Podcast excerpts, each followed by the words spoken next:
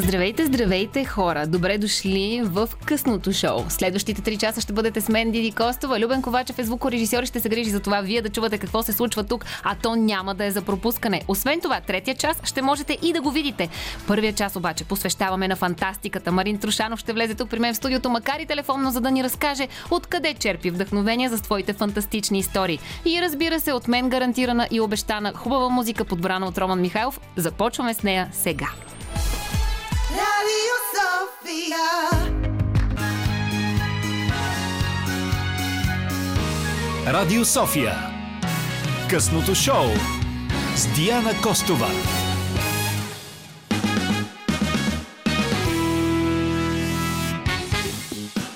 Официално добър вечер, здравейте, това е късното шоу, следващите 3 часа ще ни бъде цветно, интересно и много артистично.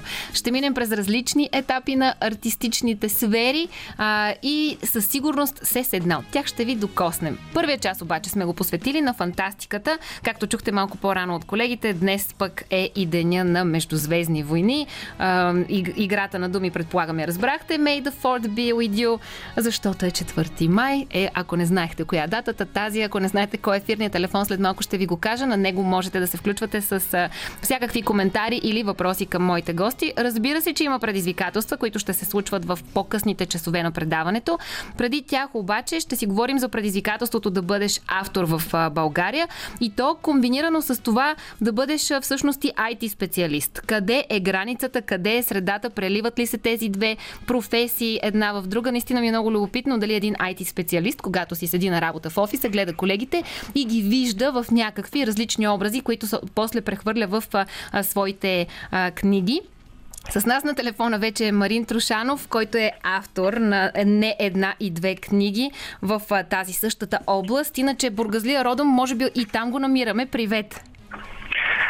Здравей, Диди! Благодаря за любезната покана и ако ми позволиш, искам да хвана опашката на празника и да честитя на всички православни християни. Да им пожелаем много здраве, късмет, любов и да намират време за интересни и хубави български книги. Присъединявам се към твоето пожелание. В Бургас ли те откривам? Ами напоследък доста циркулирам между двата града. Почивните дни със сигурност опитвам да ги прекарвам в Бургас, така че да, в момента ме намираш там. Как е морето? Преди да започнем да си говорим за другите неща, кажи, пита ли за мен морето? Ами пита, да. Пита, днес ми пита. Пожелава ти много здраве и късмет, праща ти поздрави и те целува. Кажи му, че и аз много го целувам и на мен много ми липсва.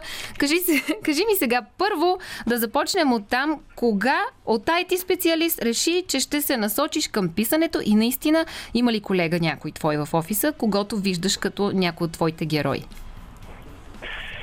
Ами, всъщност аз се насочих към писането много преди да се занимавам с каквото и да било в IT сферата, тъй като тази тръпка ме съпътства от най-ранна детска възраст и по-скоро възможността да създаваш истории и цели светове, което е пък съвсем присъщо за сферата на фантастичното и спекулативното.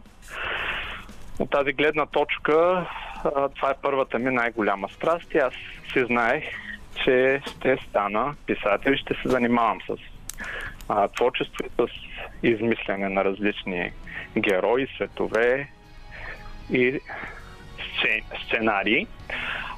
Що се отнася до кариерата ми в IT сферата, тя започна през далечната вече 2005 година. Не мога да кажа точно, че съм IT специалист. Не съм инженер, техник или програмист. По-скоро винаги съм се занимавал с бизнес частта, свързана с IT сферата. Тя е съответно също доста всеобхватна и голяма. Дали някои герои присъстват в книгите ми по един или друг начин? Сложен въпрос. По принцип, един автор навярно се вдъхновява от всичко. Но да, някои колеги могат да се намерят в историите. Като, например, същия доктор Берберян, който обаче скоро разбрах, че присъства и в повестта на Виктор Пасков, балада за Георг Хених, но пък до тогава не я бях чел. Така че си го боря за свое попадение. Кажи ми, кое е първото нещо, което си написал и как се разви то? Първото. Ами, човек да стигне до някакво ниво на писане, от което да не го е срам и да не гледа да хвърли по най-бързия начин всичко издраскано и изписано в печката, трябва да извървя много дълъг път. Аз съм си го извървял. И тези опити не знам до каква степен са съхранени. Били са най-различни. Не мога да кажа кое точно е първото. Но още когато бях ученик, опитвах да пресъздам цялата книжна индустрия. Не просто да напиша нещо. Ами аз вадех кориците на тетрадките от телчетата, обръщах ги наобратно върху белите листа, рисувах или прекопирах някакви картини. Въобще играех ролята не само на автор, а на художник, редактор, коректор, книжар, страньор, абсолютно всичко с подръчни средства. И за щастие, тези мои амбициозни опити в литературата са безвъзвратно затрити. Правих опити за исторически романи, правих опити за приключенска история, в която аз бях археолог, вдъхновен от приключенията на Индиана Джонс. Mm-hmm. Друго творение на Джордж Лукас и Стивън Спилбърг. Нали, днеска е денят на Междузвездни войни, така че за мен това е по-любимата трилогия, вече тетралогия. Много комикси правех, които бяха брутални, кървави. Не знам, знаете, 90-те години бяха един суров и тежък период и тези незгоди се отразяваха на детското съзнание. Освен това, тогава вървяха по разни кабеларки бруталните екшени 80-тарски с дубльор от един човек, чийто глас беше неопределим мъжки или женски. А в тези филми имаше много нецензурни събития. Аз просто надграждах това, което виждах. Та първият комикс беше за агент 007,07 и той се бореше с откачени професори, които можеха да пътуват и да го замъкват даже в различни периоди от времето и пространството. Бореше се нашия човек с секта, която извършваше тайни ритуали под... спомням се съвсем ясно, че ги извършваха под Народния театър Иван Вазов. Имаше и китайски наркопласьори, които извършваха тъмни сделки на Кейл Бургас или моста, както го наричаме ние. Естествено много мутри. Пълна програма. Голям цирк. Кои бяха комиксите, които ти четеше като дете?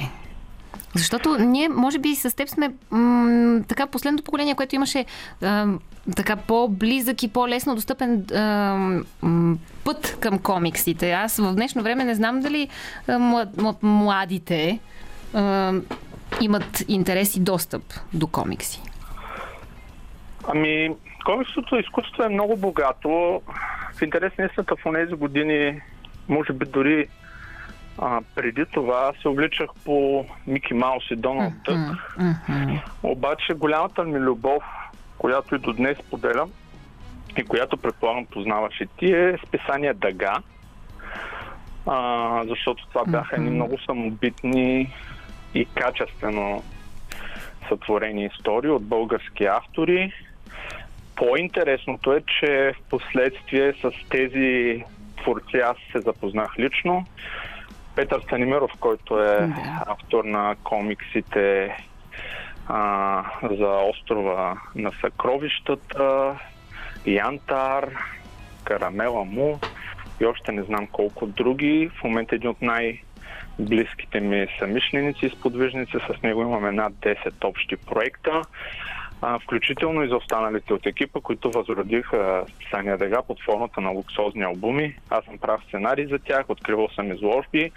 С Петър Станимиров спечелихме през 2012 година наградата на Международния фестивал в Белград за най-добър традиционен комикс и по смътен спомен се съревновавахме с близо 300 претендента от около 30 държави и националности, което си беше голям успех.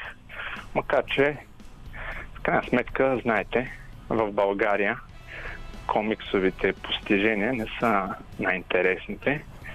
Не вярвам да се е дала гласност на това постижение, но пък за нас си беше голяма гордост и съответно в последствие художниците в България и бившата Югославия, както и в цяла източна и дори западна Европа, оформиха доста по-солидно партньорство, имаха съвместни изложби, включително и в София. Така че това си беше един пробив на международно ниво в сферата на това изкуство, с което и аз, и Евгений Пройков, мой съсценарист, и Пепи Станимиров много се гордеем. Кажи ми, от твоите герои, имаш ли някой, който да ти е така най-при сърце, някой в когото да се припознаваш? Знам, че всеки творец, когато създаде нещо ново, някакси най-близко му е то в момента, в който то е създадено, но въпреки това ще ми разкажеш и за предстоящата книга, но има ли герой, който да наистина да си ти? То не е задължително героя, в който откриваш черти от себе си или по някакъв начин пот или съзнателно ги влагаш да е симпатичен. Ето герой от най-известната поредица, която мисля, че повечето любители на фантастиката в България поне са чували, Ламя Елде. Той е много нелюбим за мнозина читатели и слушатели, защото с прекрасния, много обработен и професионален глас на Симеон Владов. Книгите са налични в Storytel. Този герой е много емоционален, дървен, нескопосан на места, от друга страна самоотвержен, дразновен, попада в ситуации, които не може да реши, абсолютен емоционален инвалид. Не мога да кажа, че това съм аз, макар че пък със сигурност аз имам своите трески за дялкане, но този герой е един от най-популярните и същевременно най-недолюбваните. Той се озова в центъра на един любовен триъгълник и излиза от него по най-бруталния, нескопосан и осъдителен начин. Така че, ето, друг любим герой, който е любим на много деца, е Робота Чапев, който създадахме с Пепи. Интересното при този персонаж е, че той не е типичния супер положителен и позитивен герой. Той е един самовлюбен, пресметлив и саможив робот, който изстрелват в космоса и отива на планетата Кибе, където учи местната не до там развита цивилизация на ум и разум. Тук може би е редно да спомена, че непрежалимия за мен и много обичан от всички нас вокалист и фронтмен на група Тангра, с който се разделихме, за съжаление, който изгуби борбата с COVID, Косио Марков. Той написа прекрасна песен точно за този герой и е един от най-силните спомени, които ни останаха от него. Той е приятел и на Пепи Станимиров личен. Така че чести почитания за тази група и за този човек, с чиято музика всички сме буквално израснали от малки. А пък и през студентските си години тези песни не изгубиха актуалност, поне за нас. Не знам сега в студентски град по купоните какво звучи, но неговите хитове дори през тези години все още бяха актуални при нас, за нашето поколение.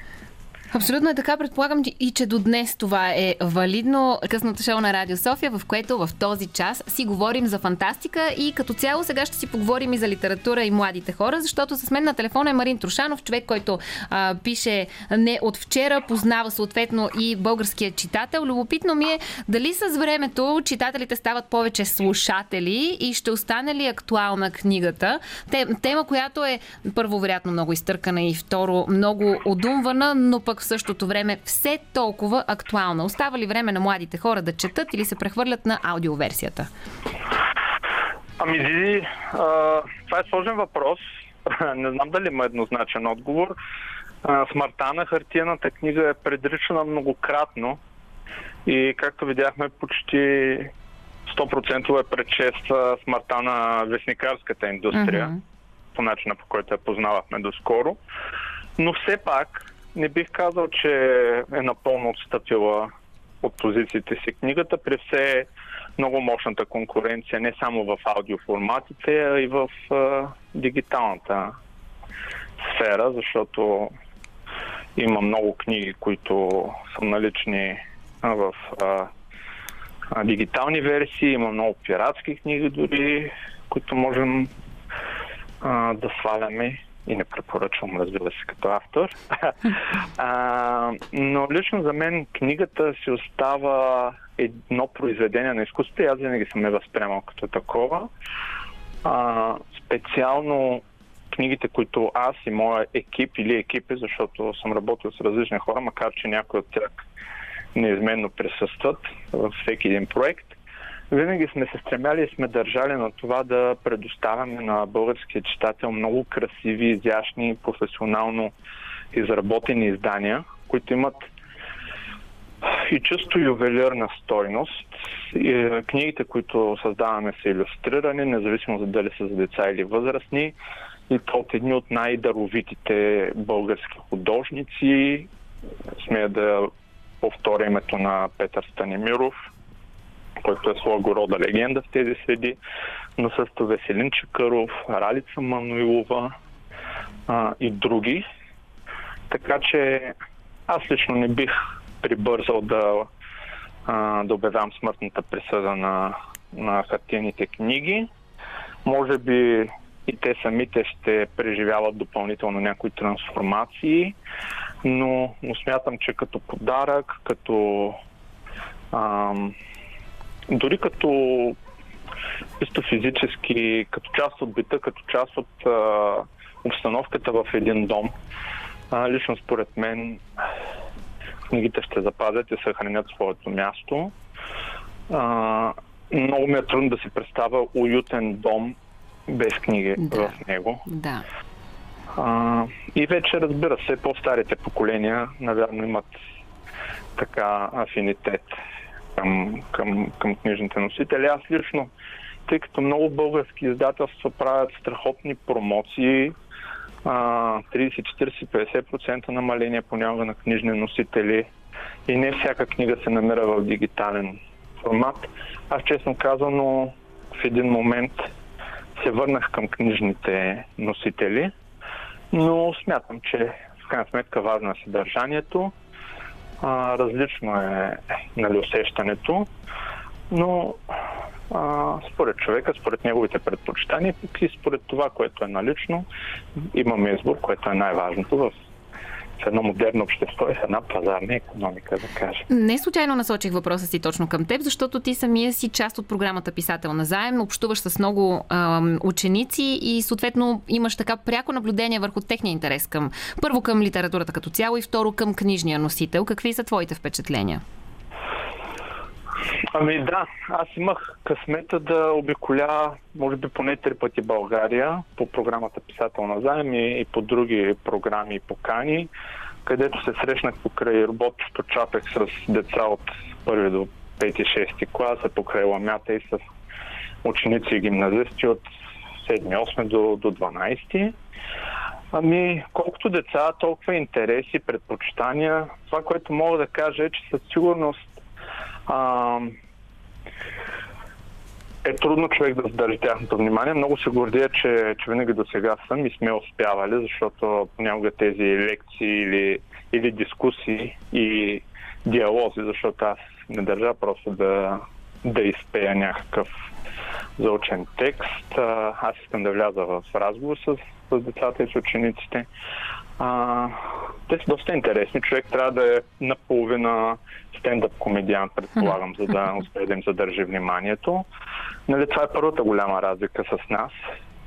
При мен не са идвали не просто автори на фантастика, актьори или някакви културни дейци. С изключение, може би, веднъж на професор Донка Петканова, която преподаваше старобългарска литература. Но, в крайна сметка, едно 15-годишно дете, нали, може да проявява любопитство, но чак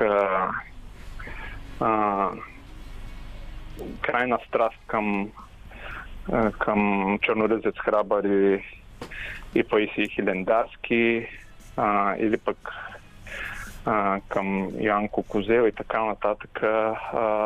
Смисъл, интереса към средновековната литература, към възрожденската литература или към средновековната музика и въобще този начин на общуване, нашето наследство, сякаш пълна сила се развива по-късните години, когато не е част от задължителната учебна програма.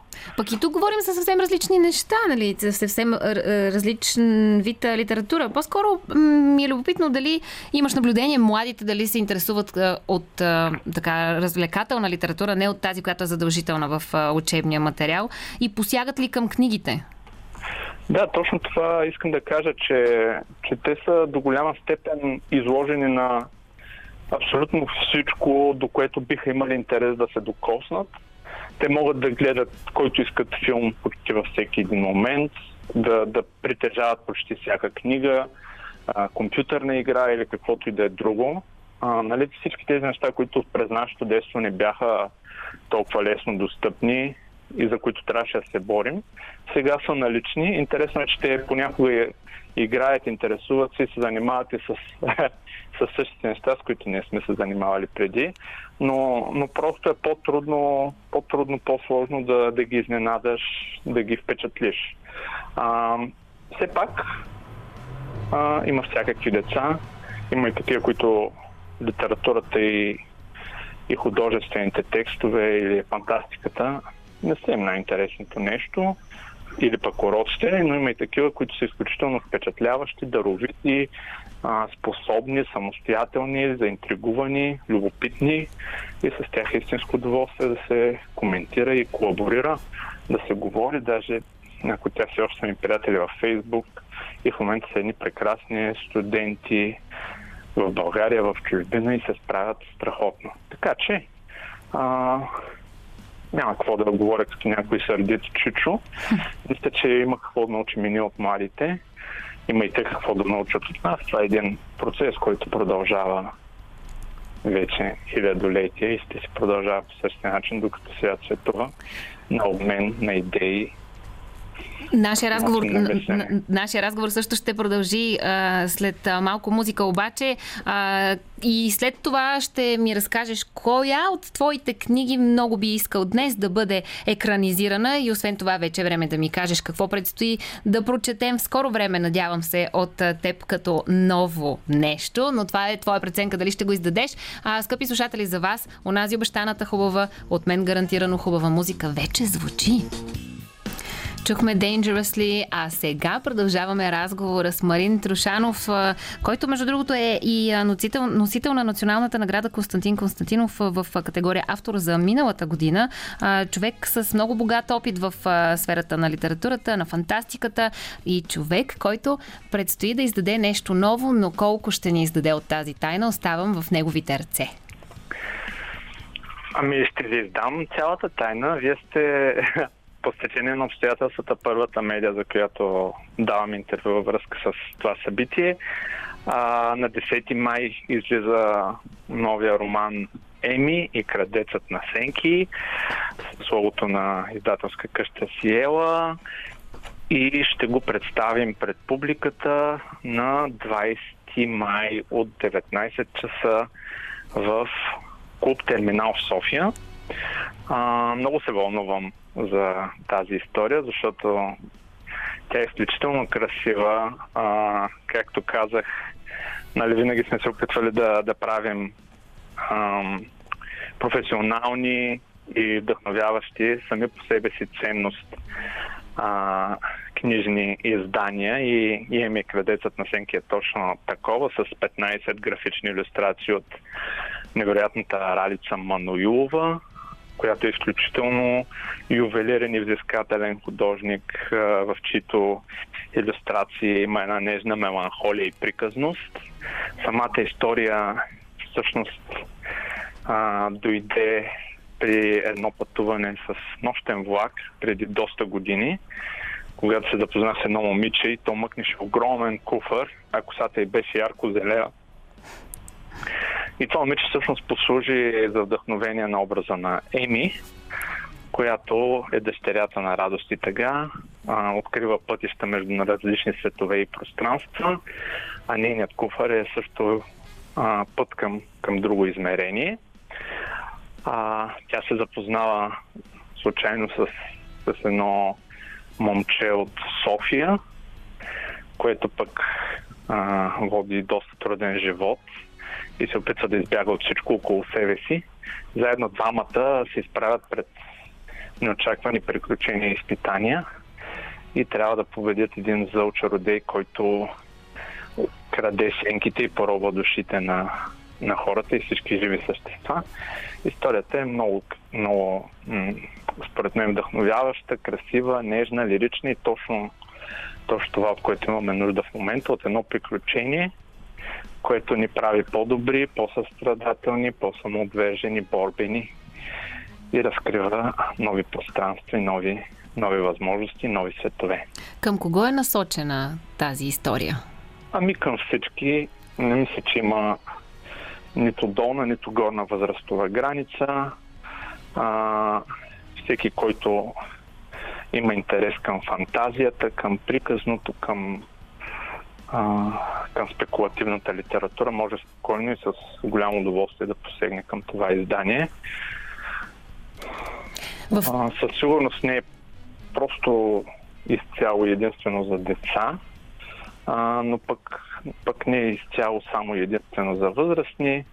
В него има и малко по-страшни елементи, има и малко социална сатира, дори на всичко, което според мен забърква кашата на една добра и увлекателна история. В твоя профил в Фейсбук открих и корицата на Еми и Крадецът на Сенки и там попаднах и на краткото описание, което ми се иска да споделя на нашите слушатели, или поне част от него, за да ги потопим в тази история. Там, на границата между безчет светове и ужасяващата чернота на нищото, живее Еми, дъщерята на Радост и Тъга, чието коси греят във всички багри. Тук, в един софийски квартал, край гористия парк, реката и старите гробища, живее Виктор, който иска да избяга от всичко около себе си. През един летен ден Еми и Виктор се впускат в неочаквано и дръзко приключение из непознати и страшни места, за да надвият Меркулион, безсмъртен чародей и ексцентричен артист, който краде сенки и поробва души. Предстои им красиво и чудновато пътешествие към мечтите и недостижимите кътчета на фантазията, към намирането на скрития кораж в първата любов. Предстои приключение, което ще ви омагьоса.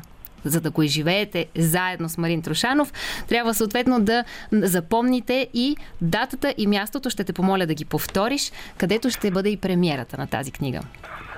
20 май, 19 часа, клуб Терминал, един от най-големите софийски клубове, така че се надявам, нали, хората спокойно да могат да присъстват, въпреки ограничителните мерки.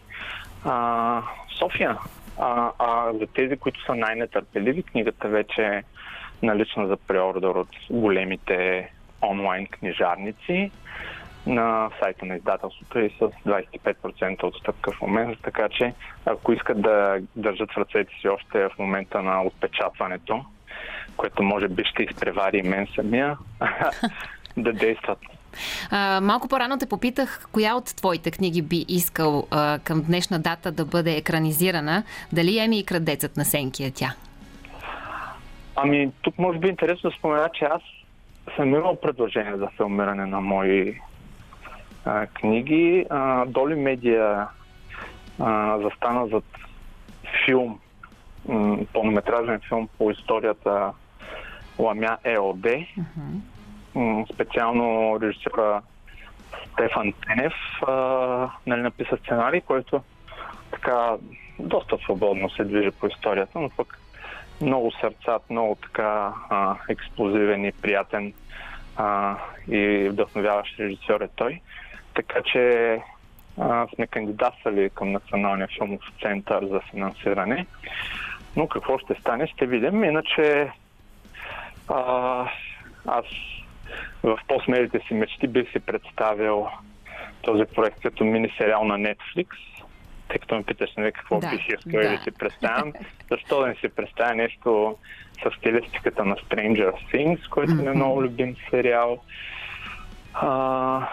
Еми Крадецът на сенки, според мен, може да се превърне в прекрасна анимация, класическа анимация, стил Дисни или Последния еднорог или някой от филмчета на DreamWorks. Такова не ще представям. Кога, дали, ще видим. С Последния еднорог. Бургаска съгражданка, ето ти я спомена наскоро, Мария, е на килима с Оскарите, така че всичко е възможно. Бургас прави големи изненади.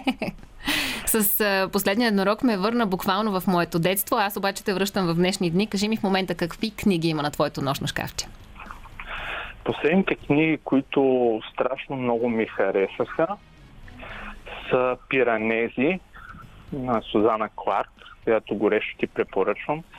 Особено ако не си отявлен и краен фен или почитател на фантастиката и фентазито, мисля, че това е една прекрасна философска книга, която няма как да не те увлече. Една книга Ребус, един герой, който е затворен в безкрайен дворец с зали, вестибюли и хиляди статуи. Това е целият му свят. Той е на 3 нива, на долните нива бушува океан, а горните са обгърнати от облаци. Има дори риби, има птици и той води своя странен, необичайен живот. За него това е целият свят и не знае кой и защо е там. Едва в края на тази книга, която е 200 и нещо страници, но е изключително съдържателна и философска. Като едновременно с това е и чудесно сюжетно. Ще разберем истината. Друга книга, която точно в момента чета, е Деволюция на Марк Брукс, която се разказва за една общност от хора, живеещи много зелено и екологично в най-затънтените краища на планинска Америка. Те се радват на прекрасна интернет връзка, с дронове носят храна, някои от тях са инфлуенсъри, други IT специалисти и така нататък. Естествено, нещо се обърква. Какво се обърква? Изригва един вулкан, показват се изолирани от света. Изведнъж тези, които трябва да са лидери, водачи, се оказват доста неподготвени и слаби, а такива, които са аутсайдери, биват и приемат естествената роля на лидери. Се оказва, че доста добре познават неща, които могат да са полезни в такава ситуация. Отгоре на това има и допълнителен проблем, но няма да ви го издам. А от българската литература наскоро се запознах с балада за Георг Кенев, която споменах, на Виктор Пасков в 1989 година. Това не е нова книга, но е много красива. Четах Опашката на Захари Карабашлиев. Много ми хареса на Момчил Николов Чекмо. И също така, това не са фантастични книги, бих препоръчал всичко, което може да се намерите на прекрасната Елена Павлова, Явор Цанев, Бранимир Събев, Ана Гюрова, Сашо Цонков, Лостов. Имаме много хубави млади автори, Димитър Цолов, доктор и така нататък, които творят с размах, с така едно съвсем достойно качество, съпоставимо с някои от популярните им западноевропейски и американски алтернативи. Така че си имаме много готини автори и на камерната сцена, и на главната сцена, така че остава само да посегнем към книгите. Да почетем, да. Много ти благодаря, че ми отдели време, за да ми разкажеш първо и за твоя път и как си стигнал до тези издания, които си направил, и че ми разказа първо на мен за Еми и крадецът на сенките, книга, която вече можете да намерите в платформите, а съвсем скоро ще може да намерите и в книжарниците. Марин Трушанов беше с нас, разказа ни за литературата и фантастиката. Чухте за Ламята, за Роботът Чапек. Ще се срещнете скоро, надявам се, и с Еми и крадецът на сенките. Сега обаче ще ви срещнем с малко музика, след което новините на Българското национално радио, а после преминаваме вече към по-музикалната тема с Мойсей, с когато ще си говорим за българския фолклор и модерната музика. Следващия един час ще бъде наситен с много любопитни новини и, разбира се, артисти, гости тук при мен. Мойсей, чакам да дойде Стойчев тук при мен в студиото, а на телефона с нас ще бъде брат му Данаил, за да си говорим за българския фолклор и модерната музика днес. Но няма как да пропусна да ви кажа и няколко любопитни неща, които се случват не само на нашата планета, но и на няколко съседни такива. Какво се случва на Марс? Има ли кислород там? И освен това, какво се случва с влиятелните личности в света? Ще има ли развод? Ще разберем след малко. Радио София. Късното шоу с Диана Костова.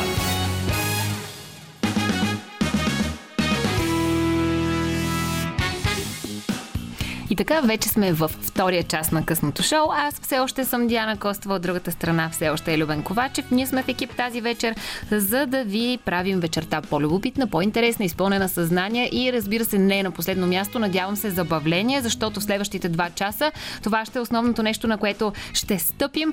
След мъничко тук в студиото при мен ще влезе Мойсей, а по телефона ще включим брат му Данаил, за да си говорим за фолклорните ритми в модерната музика днес, но няма да им се размина и влизането в 1-2 игри и някое друго предизвикателство. Преди обаче предизвикателствата тук в студиото, ще ви разкажа за някои предизвикателства, които среща човечеството, а именно излизането от нашата планета и стъпването на други такива. Знаете, че НАСА активно работи в тази посока, като целта е всъщност да се изнесат хората на Марс в някакво далечно, може би пък не чак толкова далечно бъдеще. Следващата успешна крачка към това далечно или недалечно бъдеще е, че НАСА са успели да превърнат въглероден диоксид от атмосферата на Марс в чист, подходящ за дишане кислород. Това се е случило благодарение на устройството, наречено МОКСИ. Това е и всъщност първия път, когато ресурс е извлечен от друга планета за използване от хората. Заявлението на НАСА е, че това за тях е доста критична първа стъпка и крайната цел е един ден да изпратят хора на Марс и точно това устройство да помага за създаването на кислород. Като при първото си използване МОКСИ е успял да произведе около 5 грама кислород, което всъщност е достатъчно, за да може един астронавт да диша за около 10 минути на планетата Марс. В бъдеще устройството пък ще може да генерира до 10 грама на час, което съответно ще допринесе за съществуването по-лесно и по-удобно на астронавти на планетата Марс. Нещо друго любопитно, което се случва отново на същата тази планета, е един хеликоптер, малък, който е направил своя първи контролиран полет в друг свят. От това отново една никак не малка крачка за човечеството на друга планета извън нашата. Това всъщност ще бъде и серия от полети, които ще се случват отново, за да можем да проверим и да научим как да опитомим планетата Марс в полза на човечеството.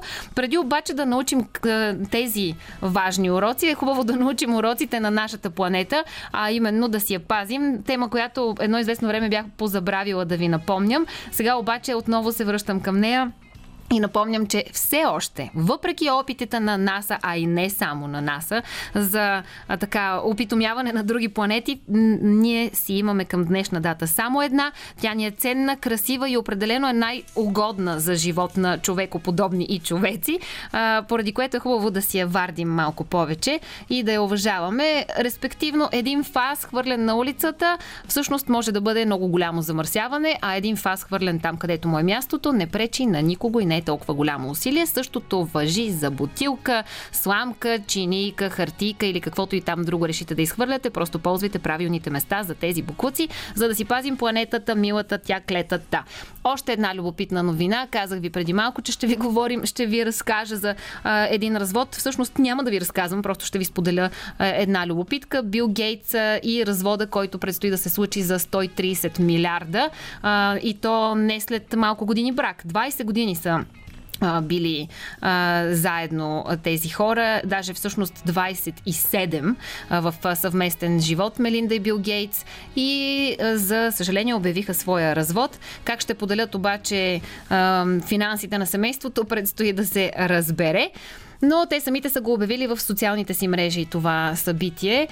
Можете да ги следите и техните изявления на съответните социални мрежи, които добре познавате. Вече са не една и две, но те самите са по-активни в Twitter. Ние обаче сме активни най-вече в Facebook, където можете да се включите в предаването с коментари. Малко по-късно ще има и лайвстрим, който ще можете да гледате. Преди всичко това обаче, разбира се, че ще минем през онази обещана гарантирана хубава музика. След малко предстои да чуете една много любима моя песен от 2014 година, но преди нея ви напомням, че след броени минути тук при мен влиза Моисей, с когото ще си говорим за българската музика и модерното звучене на българския фолклор. Айде сега вече, не българска музика, уолк да звучи в ефира сега. И така, това все още си е късното шоу. Приключих с любопитките към този момент, но минаваме към любопитното около Моисей. След малко ще включим и брат му Данаил, но Моисей Стойчев тук при мен. Обещах на нашите слушатели, че ще си говорим за българския фолклор в модерната музика и модерното звучене. Преди това обаче, каза ми по път насам по стълбите, че имаш много неща, с които да ми се похвалиш. Почвай, здрасти! Да, здравейте! Значи избрали сте точен човек, който да ви говори за фолклор. Нали? Да, и нали, днес ще обърна внимание, ще ви разкажа и за проекта Презареждане, който заедно с брат ми Даниил Стойчев създадохме, и с Кирил Ханджиев, Стойчо Йорданов, така и много други артисти, музиканти, танцори. Студиото си довършихме. Студиото, за което ти говорех, така и в предишни интервюта и на други места съм казал за него. Вече е готово и могат да заповядат всякакъв тип артисти. С брат ни вече доста добре се сработваме. Скоро и сайта ни е готов. Ще предлагаме цялостна продукция музикална в доста стилове, защото ние не се ограничаваме. Така ще има разнообразие от стилове, всякакви артисти сме работили така през годините, така че не би ни възпряло.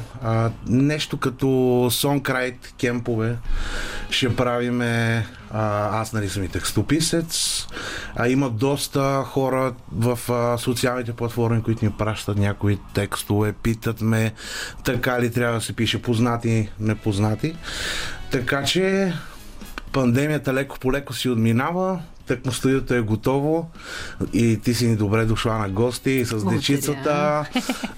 Имаме хамаче, две люлки, много голям зелен двор, дървета, доста така приятна обстановка творческа сме създали през последните 2 години и половина-3, така че... Всъщност това обаче е едно кътче, което вие си строите абсолютно самички. И от самото начало си го правихте самички. Стара къща, в която са живяли бабата и дядото на моята приятелка, и решихме заедно, аз, тя и брат ми, да го превърнем в работно място за създаване на музика, на всичко общо взето, защото ние имаме доста приятели, които се занимават с видео, заснемане, обработка и прочее. Добре, освен студиото, кажи с какво друго ще се похвалиш? Че ще е нова песен? Нови пет. Значи Национален фонд култура, на които много благодариме, ни помогнаха да сътвориме тези 5 проекта. Как беше сега точно, творчески инициативи по една програма. Това за първи път, откакто се занимаваме с музика, кандидатстваме за по някакъв държавен проект. Хората го одобриха, оцениха и точно в тези най-трудните месеци, особено зимата и пандемията, ние разполагахме със средства и техни, и наши. Много идеи, събрахме един страхотен екип, за да осъществиме 5 аудио записа с 5 видеоклипа. Така, давай сега поред. Може би все пак да си говорим за най-новото парче, което излезе преди няколко седмици. 2, 3. Да. Либеле. Това е, те повечето са отчасти авторски, отчасти народни, но това, взаимствали сме от фолклора просто като скала, но иначе си е чисто наша мелодията, текста, всичко сме си направили. Може и последното на мен лично ми е най-любимо, защото така надграждаме със всеки следващ проект. Готино изобщо самата стиловка, фолклора да се преплете с съвременен аранжимент, съвременни звуци, Electronic Dance Music и EDM, както го нарича, да се преплете в това нещо. Не винаги може да се случи, но ние така да се каже сме хванали този път и много се гордея, че с брат ми и моя екип съчетахме по този начин нещата. 5 проекта за 4 месеца, което е страхотно предизвикателство. Дори мисля, че третата от проекта беше на Росни Миросни Росица. Направихме R&B, Trap Cover, мога да кажа. Записахме го и го снимахме за общо 4-5 дена. Целият проект беше готов. Нещо като челлендж си поставихме. За толкова време може да го направим, можем да го направим. Колко време си сложихте? Мисля, че бяха 5 дни, с монтажа 6 дни. Примерно дойде ми идеята, направихме го, записахме го, снимахме го. Кажи ми за Моме. Моме, страхотна песен. Малко страда, аз я пуска да мои приятели. Те, кажа, че леко и като на чалгичка бие, това си е Мумбатон. Интересното е, че при самите записи сега, и аз писал съм да доста по-фолк певици, певци, текстове, реших да вкарам една лека нотка. Хем има R&B, хем има народно, хем има по-скоро бих го нарекал нещо ориенталско, не бих го нарекал поп-фолк, защото малко са ми слаби тук, откакто ние не им правим музиката. Да, реално ние така много си държиме на една цена, на която си продаваме продуктите и в момента не за всички е достъпна. Ние правиме компромиси, обаче в нашия бизнес проблема е, че винаги има някой, който ще отиде и ще ти направи музика и текст за 300 лева. И изведнъж ще направиш колко 50-60 за 3 години и ще се изчерпаш. Идеята е да се оценява изкуството, да се оценява текста, музиката, времето, което отдели от твореца да я направи за дадения артист. Така че държиме на качеството и се радвам, че така гониме това ниво. Искам да те върна назад във времето към песента Елено и може би всъщност първо да чуят нашите слушатели и нея. Разкажи ми малко за нея, защото виж от колко отдавна не сме се виждали. Това е последната песен, за която сме си говорили с теб. После имаше гласа на народа и за нея мога да ти разкажа. Всъщност, знаеш ли, гласа на народа беше песента, която ти ми пусна само като демо версия от пред входа на Националното радио. И аз чаках да чуем тази песен, но виж какво ни заля след това. Да. Гласа на народа, после изкарахме една, в която пея на английски с мой си текст. И сега, ясно е, че аз трябва да съм израснал в някаква англоговоряща държава. Имах си някакви такива леки минусчета от към произношение, но пък пак една страхотна цел, която си поставихме и се изпълнихме. Елено, ние доста време сме се виждали, Ясно е на публиката, нали, че аз си правя такава музика. Дори първата ни песен с Криско и с Ангел, нали, започваше с фолклорни елементи. Наблегнахме сега след Еленов, в следващата гласа на народа също, само че беше един женски вокал, нали, има там, който се откорява от време на време в бита. Следващото пак имаше един народен хор, така доста го порязахме да стане по-интересно. Следващите 5 песни и мисля, че на този етап ще прекъсне за малко работния процес по създаването на фолклора в това нещо. Следващите 2 песни са малко по-поп, денсхол, много интересно, много секси, мога да го твърдо да го кажа. Ще ми пуснеш демото после. Да, със сигурност. Малко така стил Джей Балвин, но пак моя си стил, много приятно, с само пиано, барабани, тук там влизат някакви сферички. И следващата седмица ще заснеме този проект или последващата. Ама ти си влязъл в много така работен режим. Тази година много ще ни... Да, точно в време на трудности. Виж, и участие нямаше 1 година и повече. Също така, какво правим? Покрай презареждане се зареди една идея, нали, в крюто и, нали, в основата беше, нали, моята приятелка. Предложи ни да преподаваме онлайн в училищата. Нещо страхотно. Аз съм ти казал, че ние с брат ми искаме след време, нали, частна школа да обучаваме таланти и прочее, и точно във време на пандемия вече работихме една такава седмица, реално с децата сме онлайн, 5-ти класове от 19-то училище. И доста се зарибиха, да ти кажа. Показваме им, примерно, рипни калинки, те учиха в учебния материал. Взимаме рипни калинки и я правиме със съвременен режимент. Показваме им процеса, примерно как се работи на Q-Base. Ей, ученик да си днес, значи. Да, и реално те после питат кога ще има пак такъв урок. Интересно им е, защото и ние сега си имаме някакъв подход, така, някакъв ноу-хау, който сме събрали през годините. И им беше доста интересно, нали, бас как се слага, каса как се слага, хай-хет, всичко. После го записваме, после леко го обработваме. Най-вероятно учениците вече нямат търпение да ви видят и на живо. Аз нямам търпение да чуя брат ти. За съжаление няма да успеем да го видим него на живо тук в студиото, но след малко го набираме, за да ни каже и той неговата гледна точка и да се запознаем, макар и телефонно. Преди това за вас, скъпи слушатели, почваме с Елено. Елено, вино цървено, Елено, вечервени ябучи.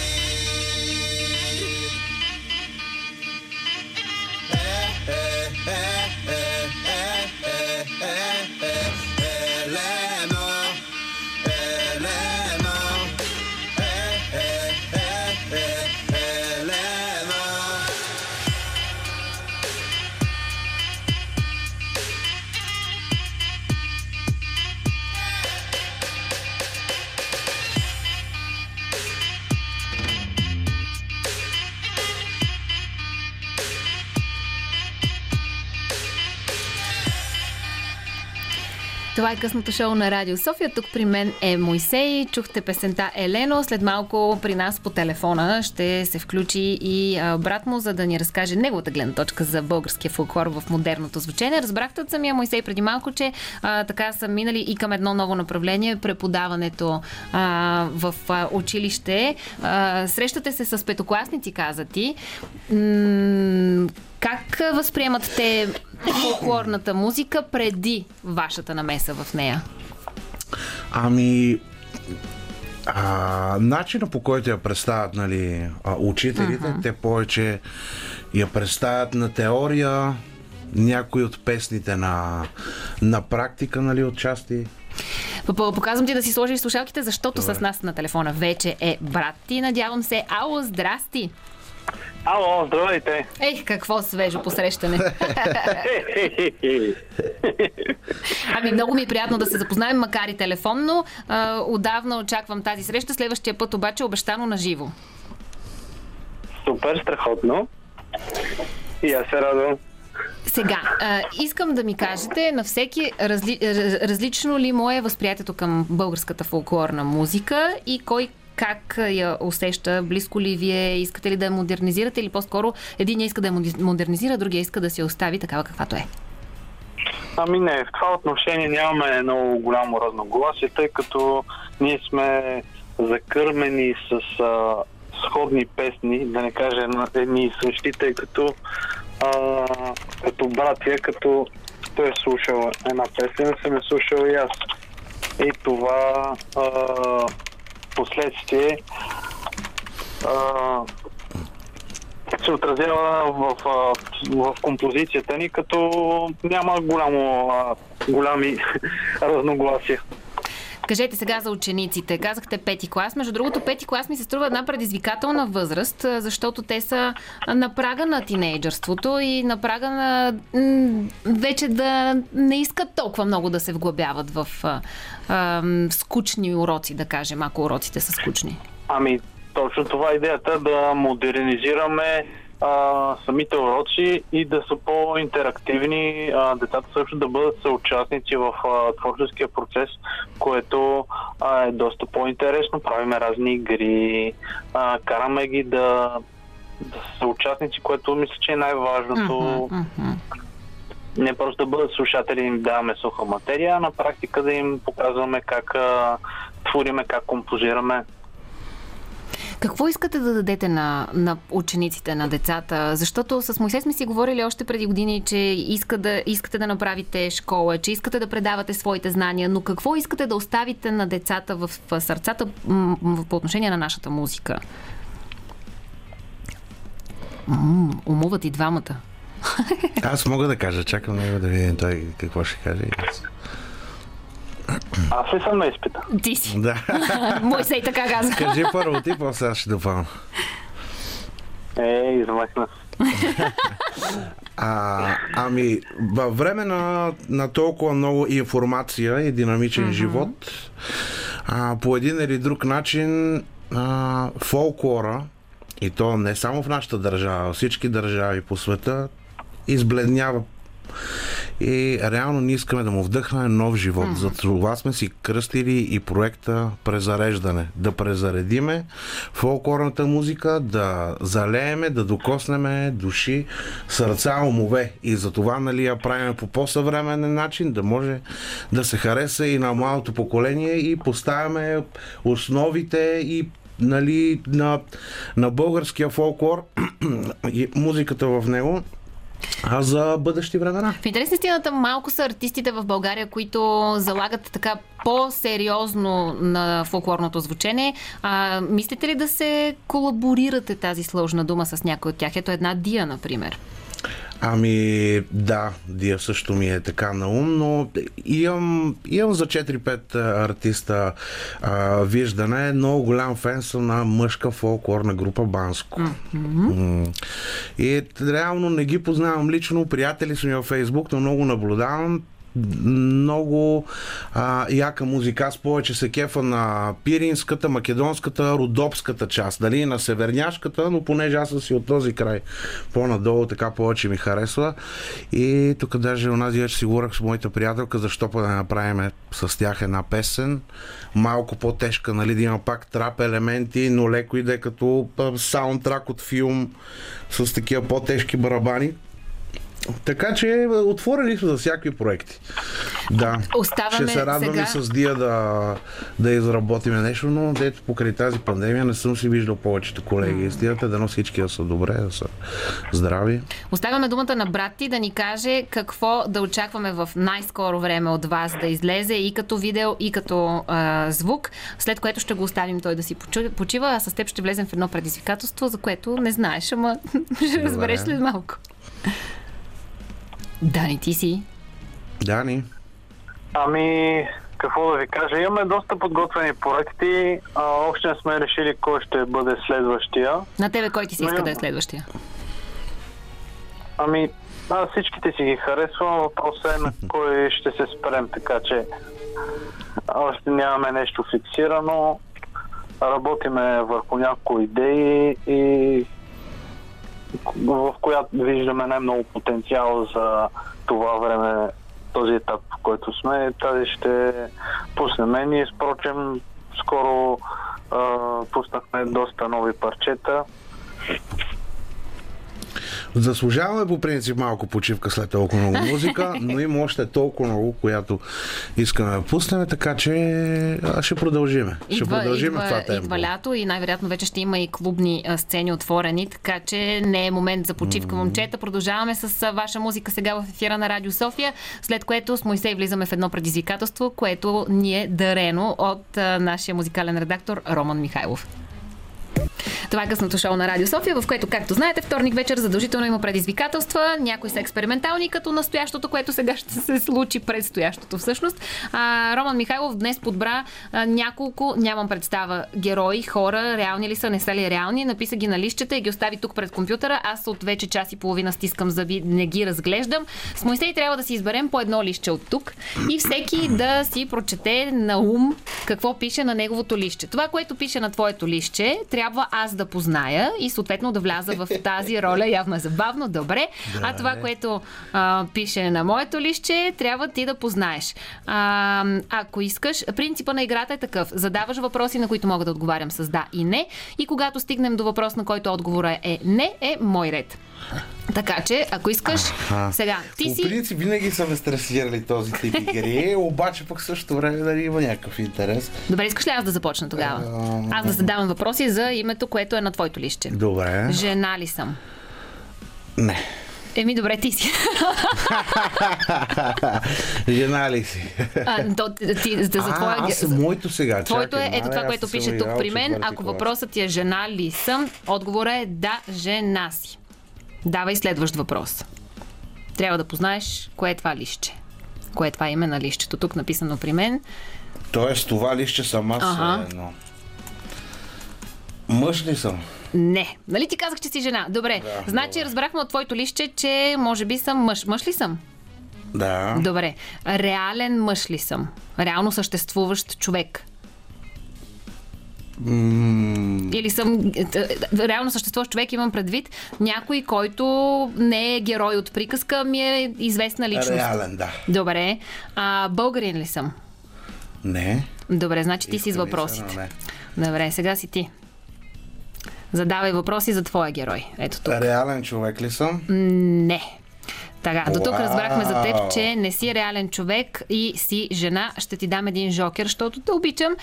Днес е деня May the Fourth be with you, или с други думи, деня на Междузвездни войни. Така че мислих в това направление тук. А аз до тук разбрах...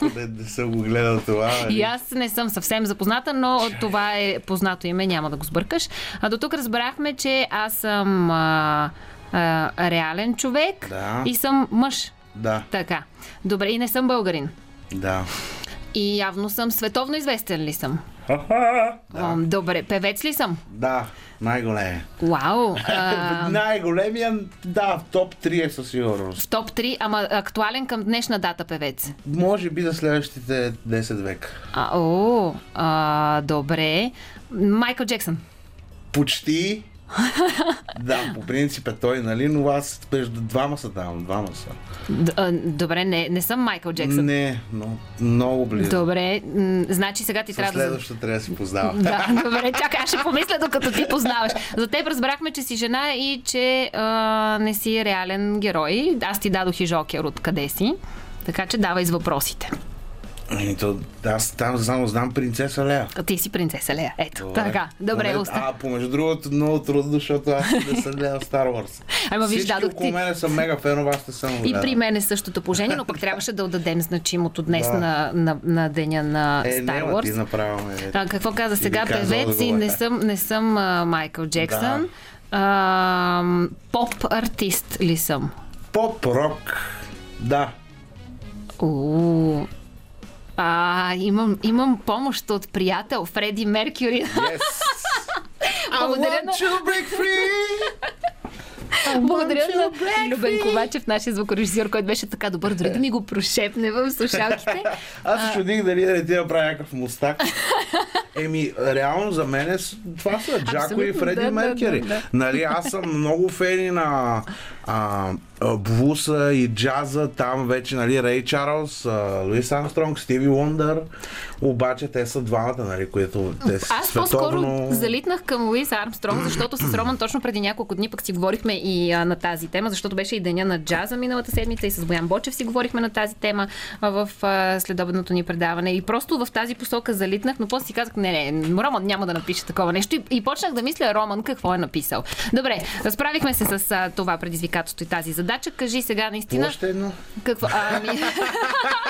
Като шотовете. Айде, още едно, ма много бързо. Може да е, да. Ще сме много бързо. Добре. Имаме 2 минути да познаем кой е. Уау! Добре. Айде, давай ти. Задавай въпроси. Мъж ли съм? Не. Аз мъж ли съм? Да. Реално съществуващ? Да. Българин? Да. Жив? Не. Добре, ти си. Анимационен филм или някаква легенда, какво е? Ма трябва да задаваш само за да и не. Да и не. До тук разбрахме, че не си мъж. Да. Дисни? Не. Аз съм реален мъж, който не е жив вече. Българин. Политик ли съм? Не. Певец? Да. Емил Димитров? Не. Добре, ти си сега. Така. Дисни, не. За теб знаем, само че не си мъж. Супергерой? Супергероиня? Не, не си. Добре, аз не съм политик и съм певец, и съм българин, и не съм жив, и не съм Емил Димитров. Освен певец, актьор ли съм? Да. Тодор Колев. Отказвам се, спирам с играта. Браво на Роман. Добро победа. Моите стъпки стоят по пясъка. Мойсейка, много ти благодаря. Така е. Много ти благодаря. Татяна Лолова. Имахме много път да извървим за твоите, обаче ти тръгна към нереалната част, анимационните герои, филмите. Ами ето, ще повторим на това гостуване заедно с брата и да си направим една голяма игра. Виж как интересно ти стана. Искаш още едно. Съвсем на финала на нашия разговор, 1 минутка имаш да ми кажеш наистина следващите месеци какво очакваме от вас, къде ще ви видим, чуем, социалните мрежи как са. Така. Имаме няколко потвърдени участия. Брат ни, понеже, нали, се занимава и, нали, и с ударни инструменти, той ще се изяви на сцената на... да казвам. Казвай, кажи къде ще бъдете. Bedroom Beach. То реално това си е сцена за почти всички артисти в България. Вече нашия перформанс, нали, е готов да бъде предложен на много места и това ще бъде направено до края на седмицата.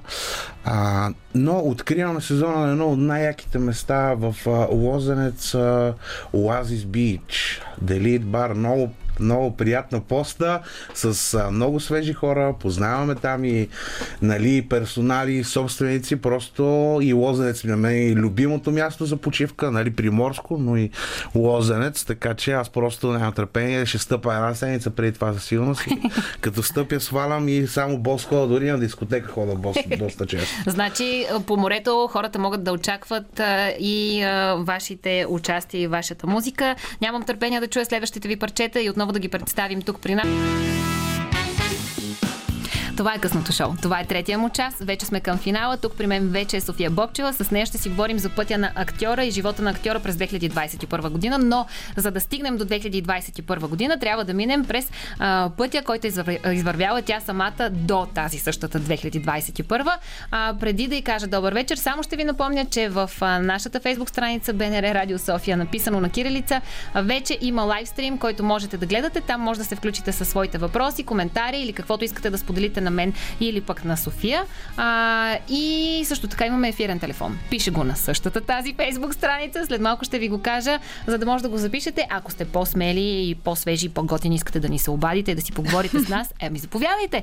029635650 е телефона, на който ви чакаме. Хайде, добър вечер. Добър вечер на тебе, на всички слушатели. Радвам се, че съм в радиото. Много обичам да... И не само в радиочаста, но все пак имаме и картинка. Много модерна верно е станал вече в радиото. Аз не съм идвала на такива смесени участия. Мултиплатформено, виждаш. Да, модерно, хубаво. Ма не, трябва си. Социалните мрежи много са навлезли в живота, да. Така че трябва да го приемем и това е. Така е. Еми, ние се опитваме да го приемем. Аз все още се определям като явно по-скоро дете на Фейсбук, отколкото на останалите социални мрежи, но обещавам, че ще превзема и TikTok. Ти как си с TikTok-а? Ами аз си го изтеглих по време на първата пандемия вече от скука и гледах, че доста е модерно, но установих, че там според мен са много млади хора и някакси и на мене пък, не знам защо ми излизаше само поп-фолк и много се изнервих. В смисъл, не че нямам нещо против, ама не слушам поп-фолк и само някакви такива клипчета с поп-фолк и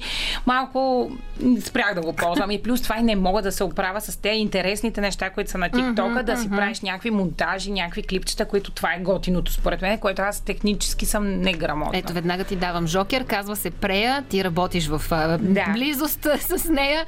Прея ми гостува преди време тук в късното шоу, точно на тема социални мрежи и TikTok.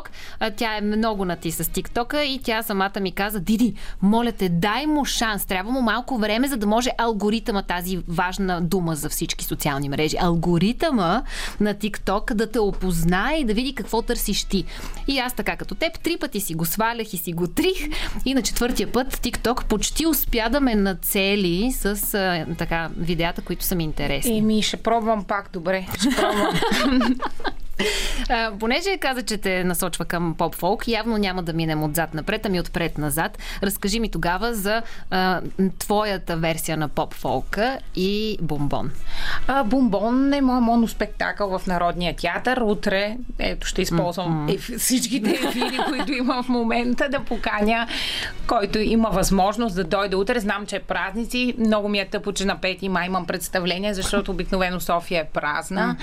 Но ето, имам пък възможност да се поканя хората, които са им е интересно, да видят моя моноспектакъл. Той е за живота на една позалязваща поп-фолк певица. Има много хубава музика на Стефан Димитров, който няма нищо общо с поп-фолка.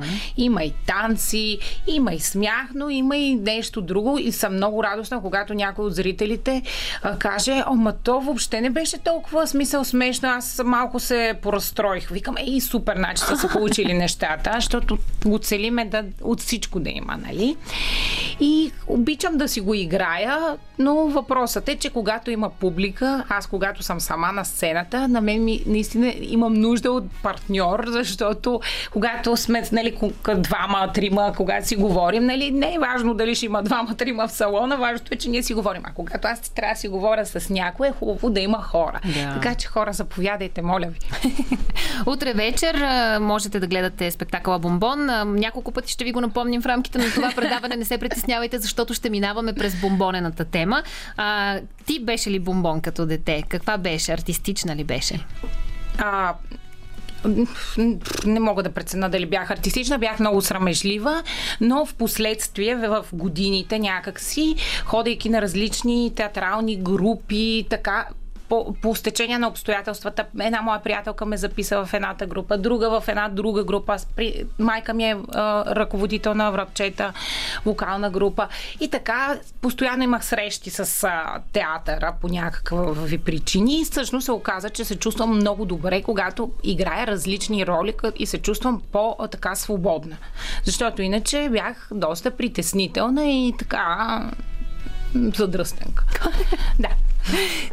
Казваш, че си се чувствала комфортно, когато влизаш в различни роли. Аз правя автоматично препратка към моя личен живот. Едното ми хлопенце, което обожава да влиза в всякакви роли, но той пък, например, обича да влиза в ролята на лошия герой, което се твърди, че обикновено хората, които имат нужда от повече свобода, влизат в тези роли. И по-добрите актьори играят лошите, защото те са по-сложните персонажи.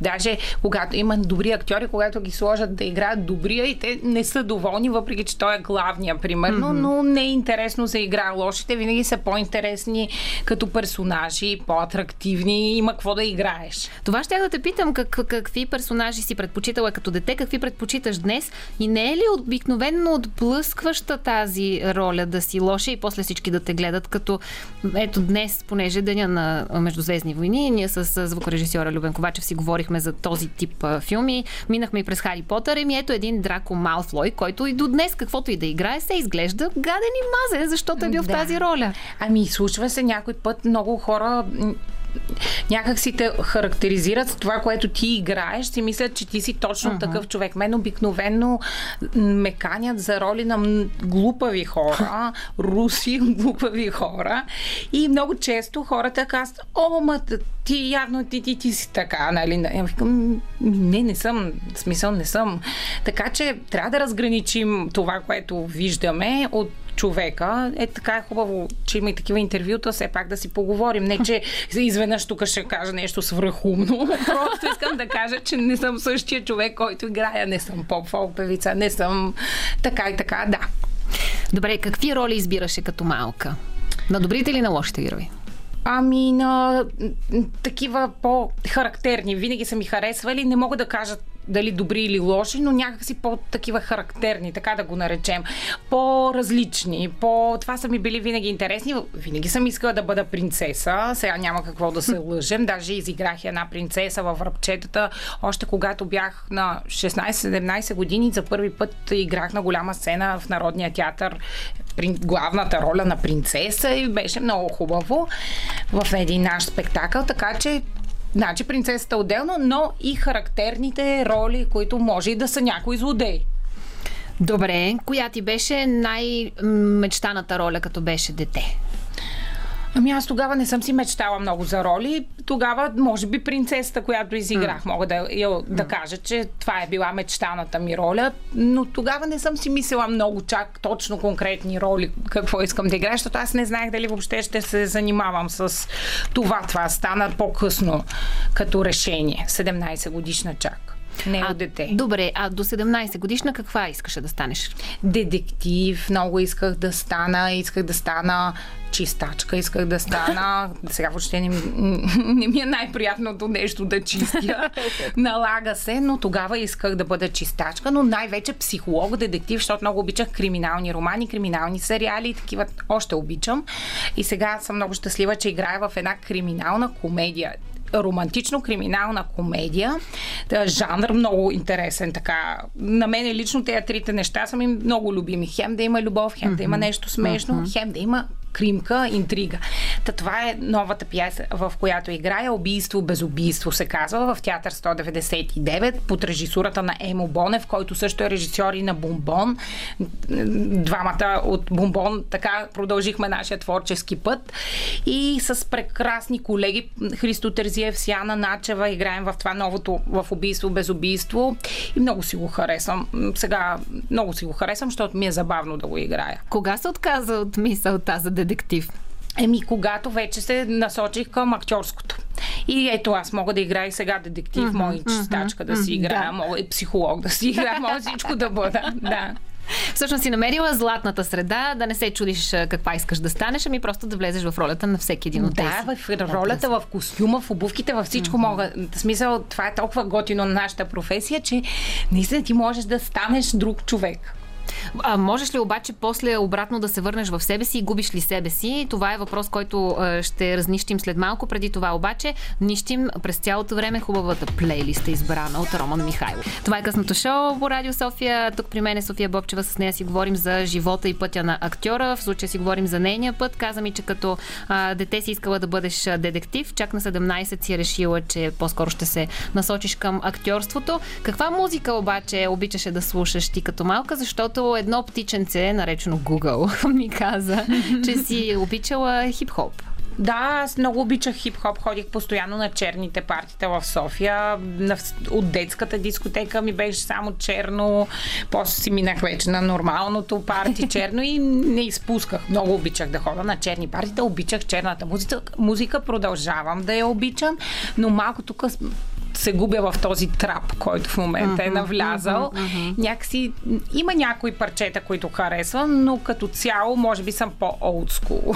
Понеже каза, че си олдскул, и тъй като Google бе така добър да ми сподели за твоите интереси, нашия музикален редактор този един час го е посветил на точно такава музика. Забелязах, между другото, щях да кажа, че много ми харесва музиката, много ми е приятна да я слушам, така че благодаря. Ето, специално подбрана за теб тази вечер музиката и между другото специално в твоя чест и измислена играта, която се случва тази вечер. Ние направихме така една тест версия и с теб, и малко по-рано с Мойсей. След мъничко ще се върнем към играта. Вие, скъпи слушатели, можете да станете наши зрители в Фейсбук и там да видите как се развива всъщност тази игра. Всеки един от нас, всъщност може би е много голямо заявление всеки един от нас, но много хора сме играли тази игра като деца. Познай кой съм аз. Едно време си лепяхме листчетата на челата и трябваше да познаеш какво пише на твоето чело. Сега няма да си ги лепим на челата, но си ги прочитаме и се опитваме да познаем в чии обувки сме влезли. В чии обувки ти е било на теб най-трудно да влезеш? Като роля ли? Да. Тя всяка роля ми е трудна в началото и после продължава да ми е трудна. Нямам роля, която да кажа е супер върха, много ми е лесно. Винаги стигам до един момент, в който ми е много трудно и се надявам винаги да накрая на премиерата да успея да се справя, защото винаги имам тези притеснения, че нещо не е като хората, че не съм го направила още добре, че така. Така че не мога да отделя някоя най-трудна, много трудни моменти съм имала. Примерно в една пиеса "Чаровно лято" с неизбежните му там неприятности на Максим Горки. И там имах трябваше да направя един епилептичен припадък на сцената. Там е монолог и да припадна като епилептик. Беше ми супер трудно, докато стигна до този момент, как ще стане, какво ще направя. Но, слава богу, всичко беше наред и даже имам и награда за това. Което за мен е много ценно, защото това ми, всъщност тази награда, за която говоря, е за драматични роли. А на мен много рядко ми дават драматични роли и този път ми дадоха тези две и за тях взех награда, единствена така хубава голяма награда и всъщност много съм доволна от това. Да, защото не е в това амплуа, което аз, съм по-така търсена за комедия. Имаш ли роля, която много искаш да изиграеш и все още не ти се е случило? Да, много харесвам Бланш от "Трамвай желание", винаги го казвам, защото наистина много харесвам тази роля, е много хубава роля, но смятам, че съм още трябва ми още някакси и възраст и опит, за да мога да изиграя тази роля, но я харесвам наистина. По какво оценяваш една роля, дали е хубава? По това дали ти харесва образа или по това дали ще бъде предизвикателство за теб?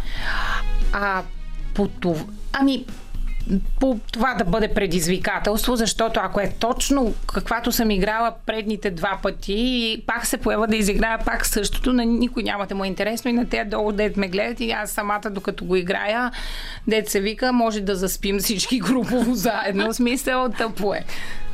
Добре, а кое е повече твоето място? Театъра, пред камерата, в шоуто? Определено си обичам много театъра, но сега ми липсва много камерата ми липсва, много ми харесва да снимам, много обичам да снимам и се радвам, когато снимам, а в момента покрай тези пандемии, тия истории не ми се отдава толкова тази възможност, за жалост. Така че в момента мога да кажа, че много обичам киното и сега той ми липсва даже много. "Засукан свят" е нещо, което скоро се надяваме да видим. Разкажи ми малко повече. "Засукан свят" имах възможността преди 2 години, мисля, че беше, да гледам премиерата му на Киномания. И после всичко замръзна, всичко изчезна и всъщност той нямаше такава официална премиера, освен тази на Киномания. Аз им от тогава, слава богу, го гледах, много ми хареса. Бях щастлива, че участвам в този филм на Мариус Куркински, играя с Мариус Куркински, който за мен е велик. Така че филма е много интересен. Той е по разкази на Хайтов, направен е много добре.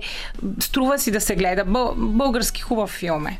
Сега съвсем скоро, 14 май. 14 май. Аз имам представление. Да. Ето, затова някой път така се, нещата се малко се сблъскват, ама нищо, хубаво, че го гледах преди това, така че няма проблем. Каза ми, че ти е трудно, докато така опознаеш образа, в който влизаш, че винаги все пак е предизвикателство, обаче, че обичаш да влизаш в различни образи. Какви са обаче тези предизвикателства, които ние не виждаме? Тоест, ето да речем, когато си контузена, когато не се чувстваш добре, когато просто си станала кисела. Как се дигаш, за да излезеш на сцената или пред камерата? Ами просто се дигам и знам, че няма къде да хода и това е положението и аз съм си го избрала. Винаги съм си мечтала да ми се случва това, да играя много, да имам представления. Като малка съм си мечтала, като бях в надвис, виках как искам да играя в театър, пък в Народния театър, пък да имам представления, пък моноспектакъл да имам. Всички неща, за които съм си мечтала, се случват, така че си казвам, няма да мрънкам сега. Да, пребих се, ето вчера яко се пребих, едвам хода, но утре ще слагам токовете, няма какво да направя. Смисъл, сдигам си духа с това, че са дошли едни хора на крака заради мене. Ето, в случая говоря, защото съм само аз. Не е заради мен. Всички представления, разбира се, идват заради нас, артистите. И, нали, пиесата и режисьора, разбира се, но те са дошли да те гледат и ти сега не можеш да ги занимаваш с това, лошо ми е, нещо не ми е добре, такива неща. Ги забравяш и се вкарваш в този живот, който трябва да живееш на сцената. Забравяш твоите проблеми. Имаш ли нещо, което задължително си правиш като ритуал преди да излезеш на сцената? Да, имам си молитва, която винаги си я казвам. Аз съм си вярващ човек и за мен това ми помага да се успокоя също. От малка ли си вярваща или откри по-късно вярата? Еми, винаги съм си била вярваща, но с годините още повече така почвам да прониквам в тази мистерия.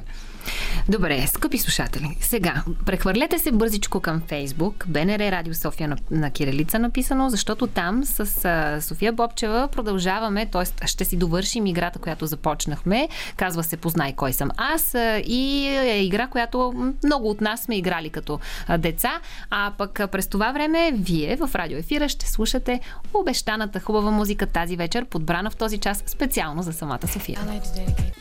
Това е късното шоу на Радио София, в което мултитаскваме, защото адаптваме чуждиците в български език или с други думи правим много неща на куп. Вие може да ни гледате в нашите социални мрежи, където основно аз се излагам. София Бобчева е тук при мен. Тя далеч по-малко от мен се излага в играта, която играем "Познай кой съм аз". Но връщаме се към темата за радио ефира. Кажи ми, все пак, какъв ученик беше и как си представяше твоето бъдеще? Каза, че вече към тинейджерството си знаела, че искаш да се занимаваш с актьорско майсторство. Как си представяше живота напред? Когато бях ученичка, бях добър ученик, който нормално се... Нали, всичко нормално. Майка ми е учителка по литература, освен че ме изпитваше учителката по литература постоянно, като влезе през вратата София, явно заради литературата, но си представях бъдещето много хубаво, както всеки ученик си го представя и всички са щастливи много на тази възраст. После малко така, като вземеш много да работиш и вече почваш да си изморен и вече значи, че си възрастен, но тогава се чувствах добре, заредена, исках да ме приемат в надфис, исках да бъда актриса, всичките тези хубави неща. Добре, а като казваш, че си била добър ученик, беше и в началото на разговора каза, че си била и малко притеснителна. Значи ли това, че си била по-скоро кротките деца? Не си правила много бели? Не съм правила бели въобще даже. Само може да съм бягала от час от време на време, ама не много. Да. Ама не много, добре. Кажи ми как се развиха годините след това, след тинейджерството? Промени ли се, беше ли штур студент? Ами там вече пощурях малко. Там и бяха по-щурите години. Първо учих журналистика една година в Софийския, защото не ме приеха първата година в надфис и слава богу, защото иначе нямаше да бъда в класа на Стефан Данилов. Съм много щастлива всъщност, че така станаха нещата. Така, както казват, всяко зло за добро. Така. И всъщност тогава и първата година, когато бях журналистика, много бях по-така. Излизах, ходих на въпросните партиите, черни партиите вече се така. Така че, да, там си живях тези тинейджърски години, които... Не, че преди това не съм ходила, ама тогава бяхам по-така. Сега щура ли си? Ами сега, ако имам време да щурея, много обичам, но рядко имам такова време да смисъл да отида някъде на почивка, да знам, че утре нямам ангажименти и работа, да мога да се отпусна, да направя това, което искам. За сега малко така ми се ангажиментите, малко са ми така. Не ми позволява да бъда чак толкова щура. Като казваш, че обичаш да щурееш, сега в какво се изразява щуренето на София Бобчева днес? Днес сами да пътувам, да ходя на места, които не съм ходила, да хода на партита, обичам да хода. Такива. Аз това си представям за щурост. Черните партита все още са част от твоето полезрение, така да кажем. Да, обаче ако са специални, не тия страповете, не ми харесват, те са ми досадни. Защото са ми еднакви. Те едно една и съща песен слушам през цялото време, така че те не. Там са, в смисъл, едни и някои добри електронни партита също харесвам. Понеже виждам, че си с тениска на Супермен и днес очевидно ще си говорим за такъв тип кино. Би ли играла в такъв филм? Да, много ще ми е интересно. Страхотно ще ми е интересно. Бих играла с удоволствие, въпреки че знам, че грима ще отнеме сигурно половината ден. Ще трябва да идвам сигурно в 2 през нощта, за да почнем да снимаме сутринта, но въпреки всичко бих с удоволствие, ще ми е много интересно. И другото, което ми е много интересно, искам да направя някога, дано дай Боже, е да озвучавам анимационен филм с гласа си. Просто някакси това ми е мечта, а никога не ми се е случвало. И ми се струва, че говорим, аз си го представям за някакво геройче, смисъл не е някакво, да ставам от дублажа актьор, просто искам на някакво геройче да му дам глас.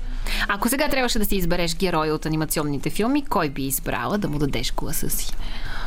Ох, не знам как да си ги... Някои от таласа ми, там са ми точно те, дето аз си ги харесвам много, самите таласа ми. Там може да те могат да са с всякакви гласове. Смисъл, там може човек да се развихли, нали? И не е нужно, примерно, защото не си представям на някоя принцеса да този мой глас. Не е някакво такова, като от таласа ми, си мисля, че ще е добре. Спомняш ли си таласа ми, спомням се, аз съм много зле с имената, само че си ги спомням, да. Спомням си и то големия. Там имаше една, където седеше като секретарка, беше много смешна. Да, с едни остри очила. Да. Нейното име не помня. Аз помня на главните имената. Майк Базалски беше кръглия зеленя. Неговата приятелка с змиите за коса. И това момиченцето сладичкото, където беше там. Което така и си нямаше различно име от Бу. Да.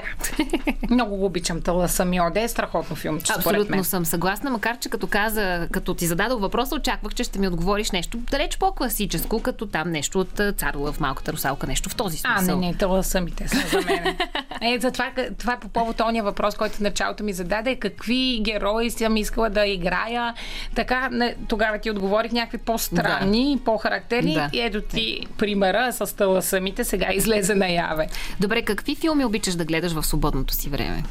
Хубави филми. Обичам да гледам добро кино. Смятам, че когато имам време да гледам филм, трябва това време, което отделям, трябва да е за хубаво кино. В никакъв случай не искам да гледам бузи, защото просто да си губиш времето, гледайки такива филми, не мерси. Предпочитам да си гледам хубаво кино, за да дай дефиниция. Какво е хубаво кино и какво е буза? Примерно много харесвам този новия филм, който спечели сега Оскар за чуждоязичен филм, Another Round, още едно кръгче, или на български, не знам как го преведоха. Много добър филм, според мен. Това е хубаво кино. Страхотно, той е скандинавско, нали? Там те са си добре. Много са си добре.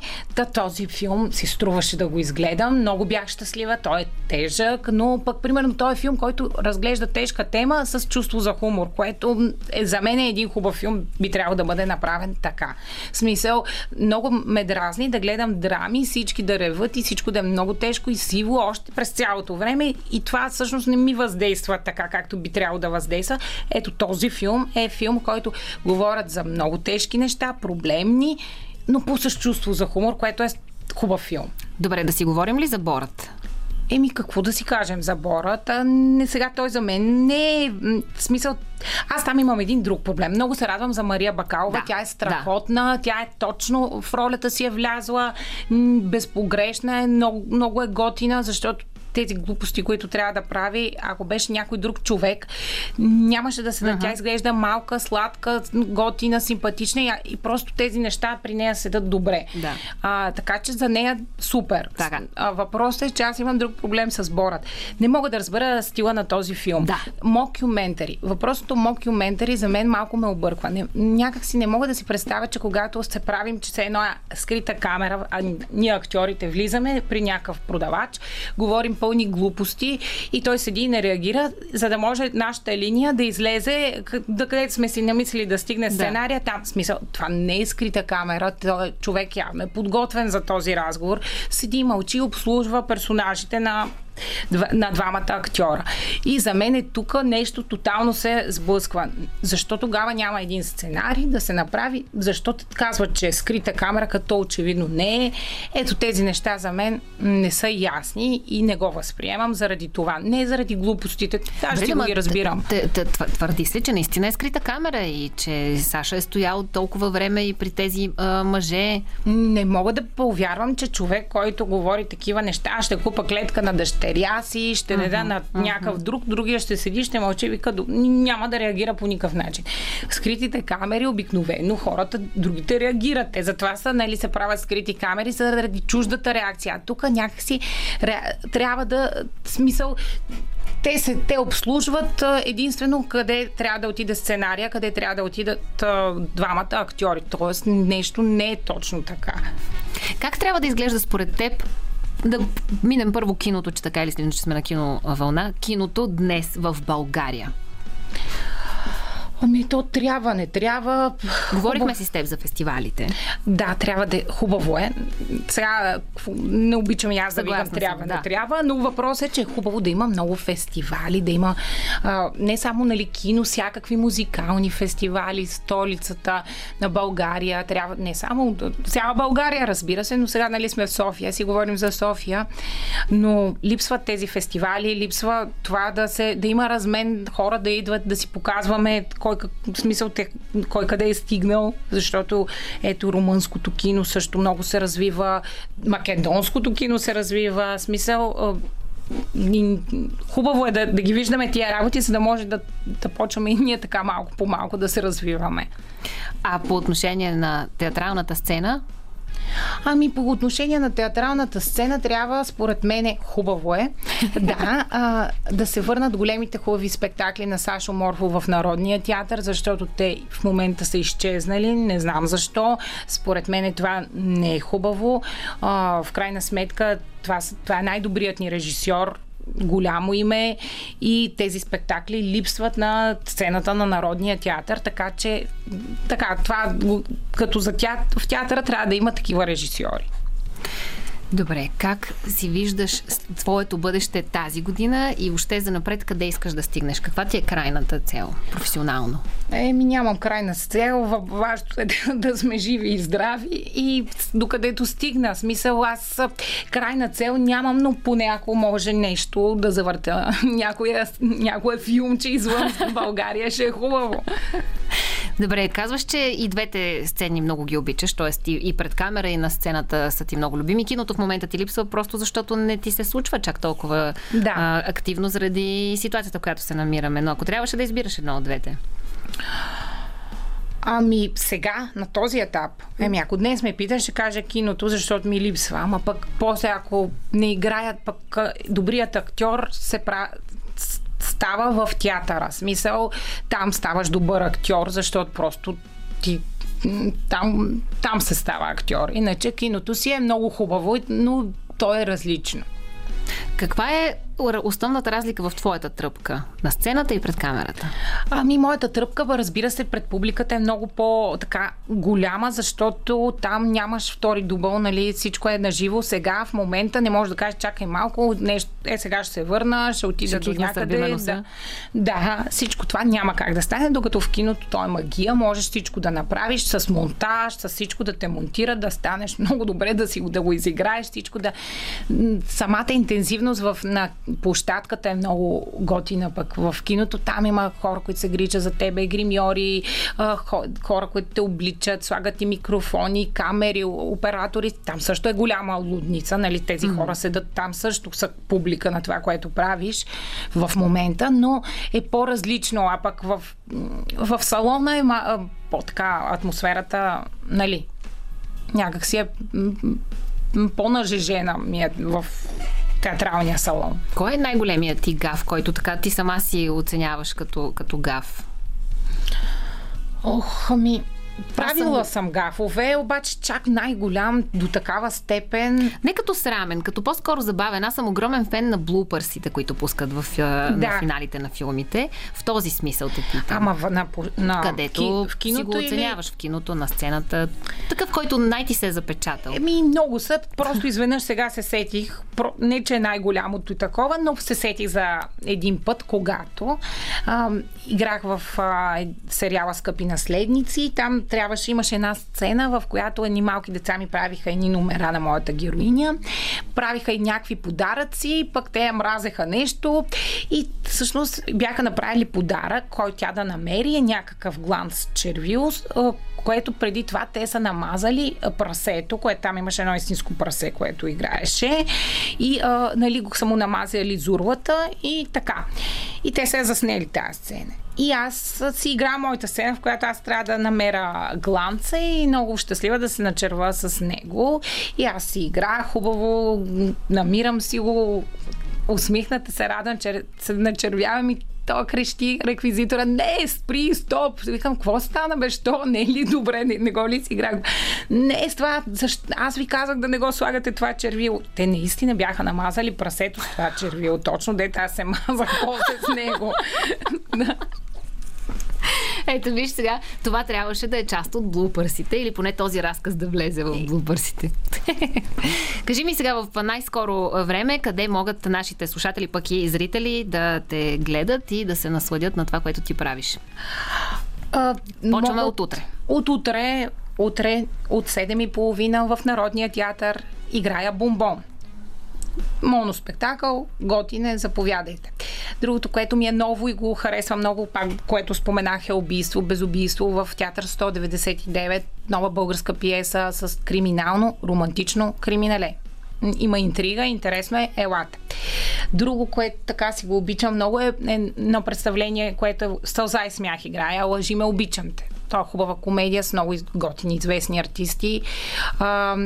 Друго, което много обичаме, терапевти в сатиричния театър. Аз си ги казах всичките, които са по различните театри, защото това е интересно. В смисъл, когато си в различните трупи и различните театри, така запознаваш повече хора и на мен ми е по-интересно. Интересно ми е. Така че от всички театри си казах някакви любими постановки. Пък и на 14 май чакаме вече да видим и "Засукан свят", в който ти също играеш. Много ти благодаря, че беше мой гост. И аз ти благодаря, беше ми много приятно. Надявам се да се видим съвсем скоро отново, пък и се надявам да се видим от обратната страна, аз да съм долу в публиката. Канята, когато можеш, заповядай. Нямам търпение за следващата ни среща. Скъпи слушатели, това беше и финала на късното шоу за тази вечер. Не пропускайте обаче утре сутрин "Събуди се, София", където също ще бъде пълно с любопитни и актуални теми. До тогава, разбира се, хубавата музика на Радио София. Аз все още съм си Диди Костова. Любен Ковачев е нашия звукорежисьор, Роман Михайлов, който беше музикален редактор и основен виновник за предизвикателствата тази вечер. От нас, чао и до скори срещи!